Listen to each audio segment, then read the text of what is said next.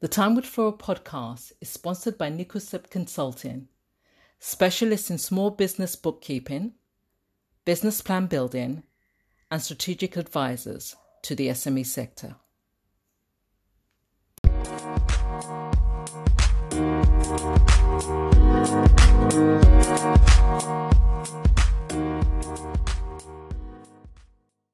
Here is my guest on today's podcast. My name is Adaora Ayoade, and I'm a HR consultant with expertise in executive and leadership coaching.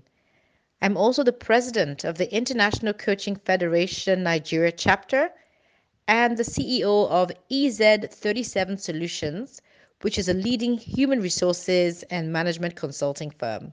So, how is the new normal going for you, Adaora?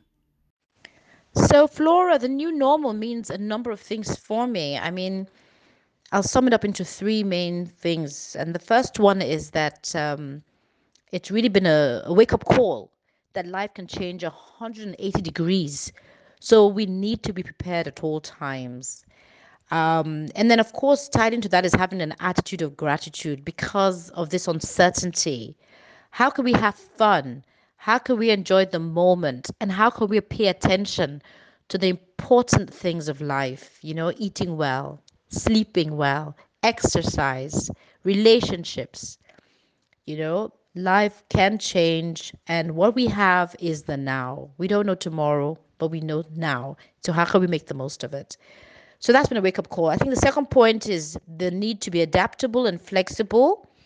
Uh, we just have to have a growth mindset and not a fixed mindset. We need to keep learning um, because we've seen that we need to work on the go and from anywhere. So, how are we building up our capabilities? Um, our digital literacy, our digital etiquette, and our digital discipline as well. So, that has been another big takeaway for me that the need to be more adaptable and more flexible. And then I think, um, lastly, the realization that we all need each other. No one has all the answers.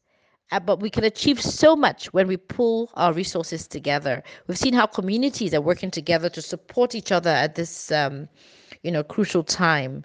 So the need to appreciate the fact that we have each other and that none of us has all the answers. We're all parts and pieces of a big puzzle. And so we need to value those relationships as much as we can.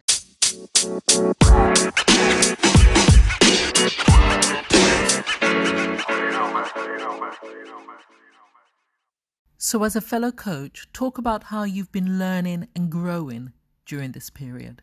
What I've learned in the past uh, three months or so of what I'll call self solituding are really three main things. And I think the first one is realizing that I can slow down and still accomplish so much. Um, you know, which for me has been such a fantastic realization. And um, secondly, I think I've learned that I really do love the quiet time alone.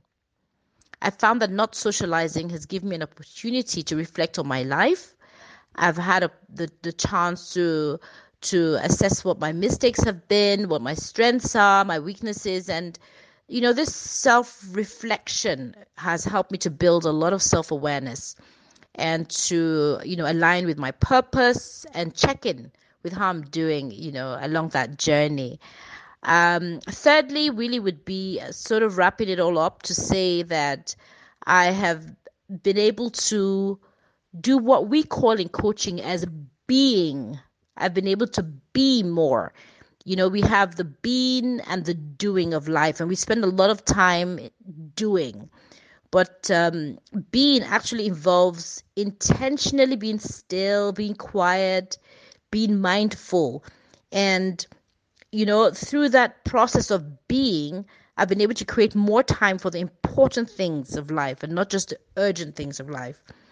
Um, co- as coaches, we, we encourage our clients to be, we create space for them to reflect and we find that um, you know this process of of being this process of mindfulness has immense benefits things like reducing stress, increasing focus, and I found that I've had my creative juices flowing a lot more.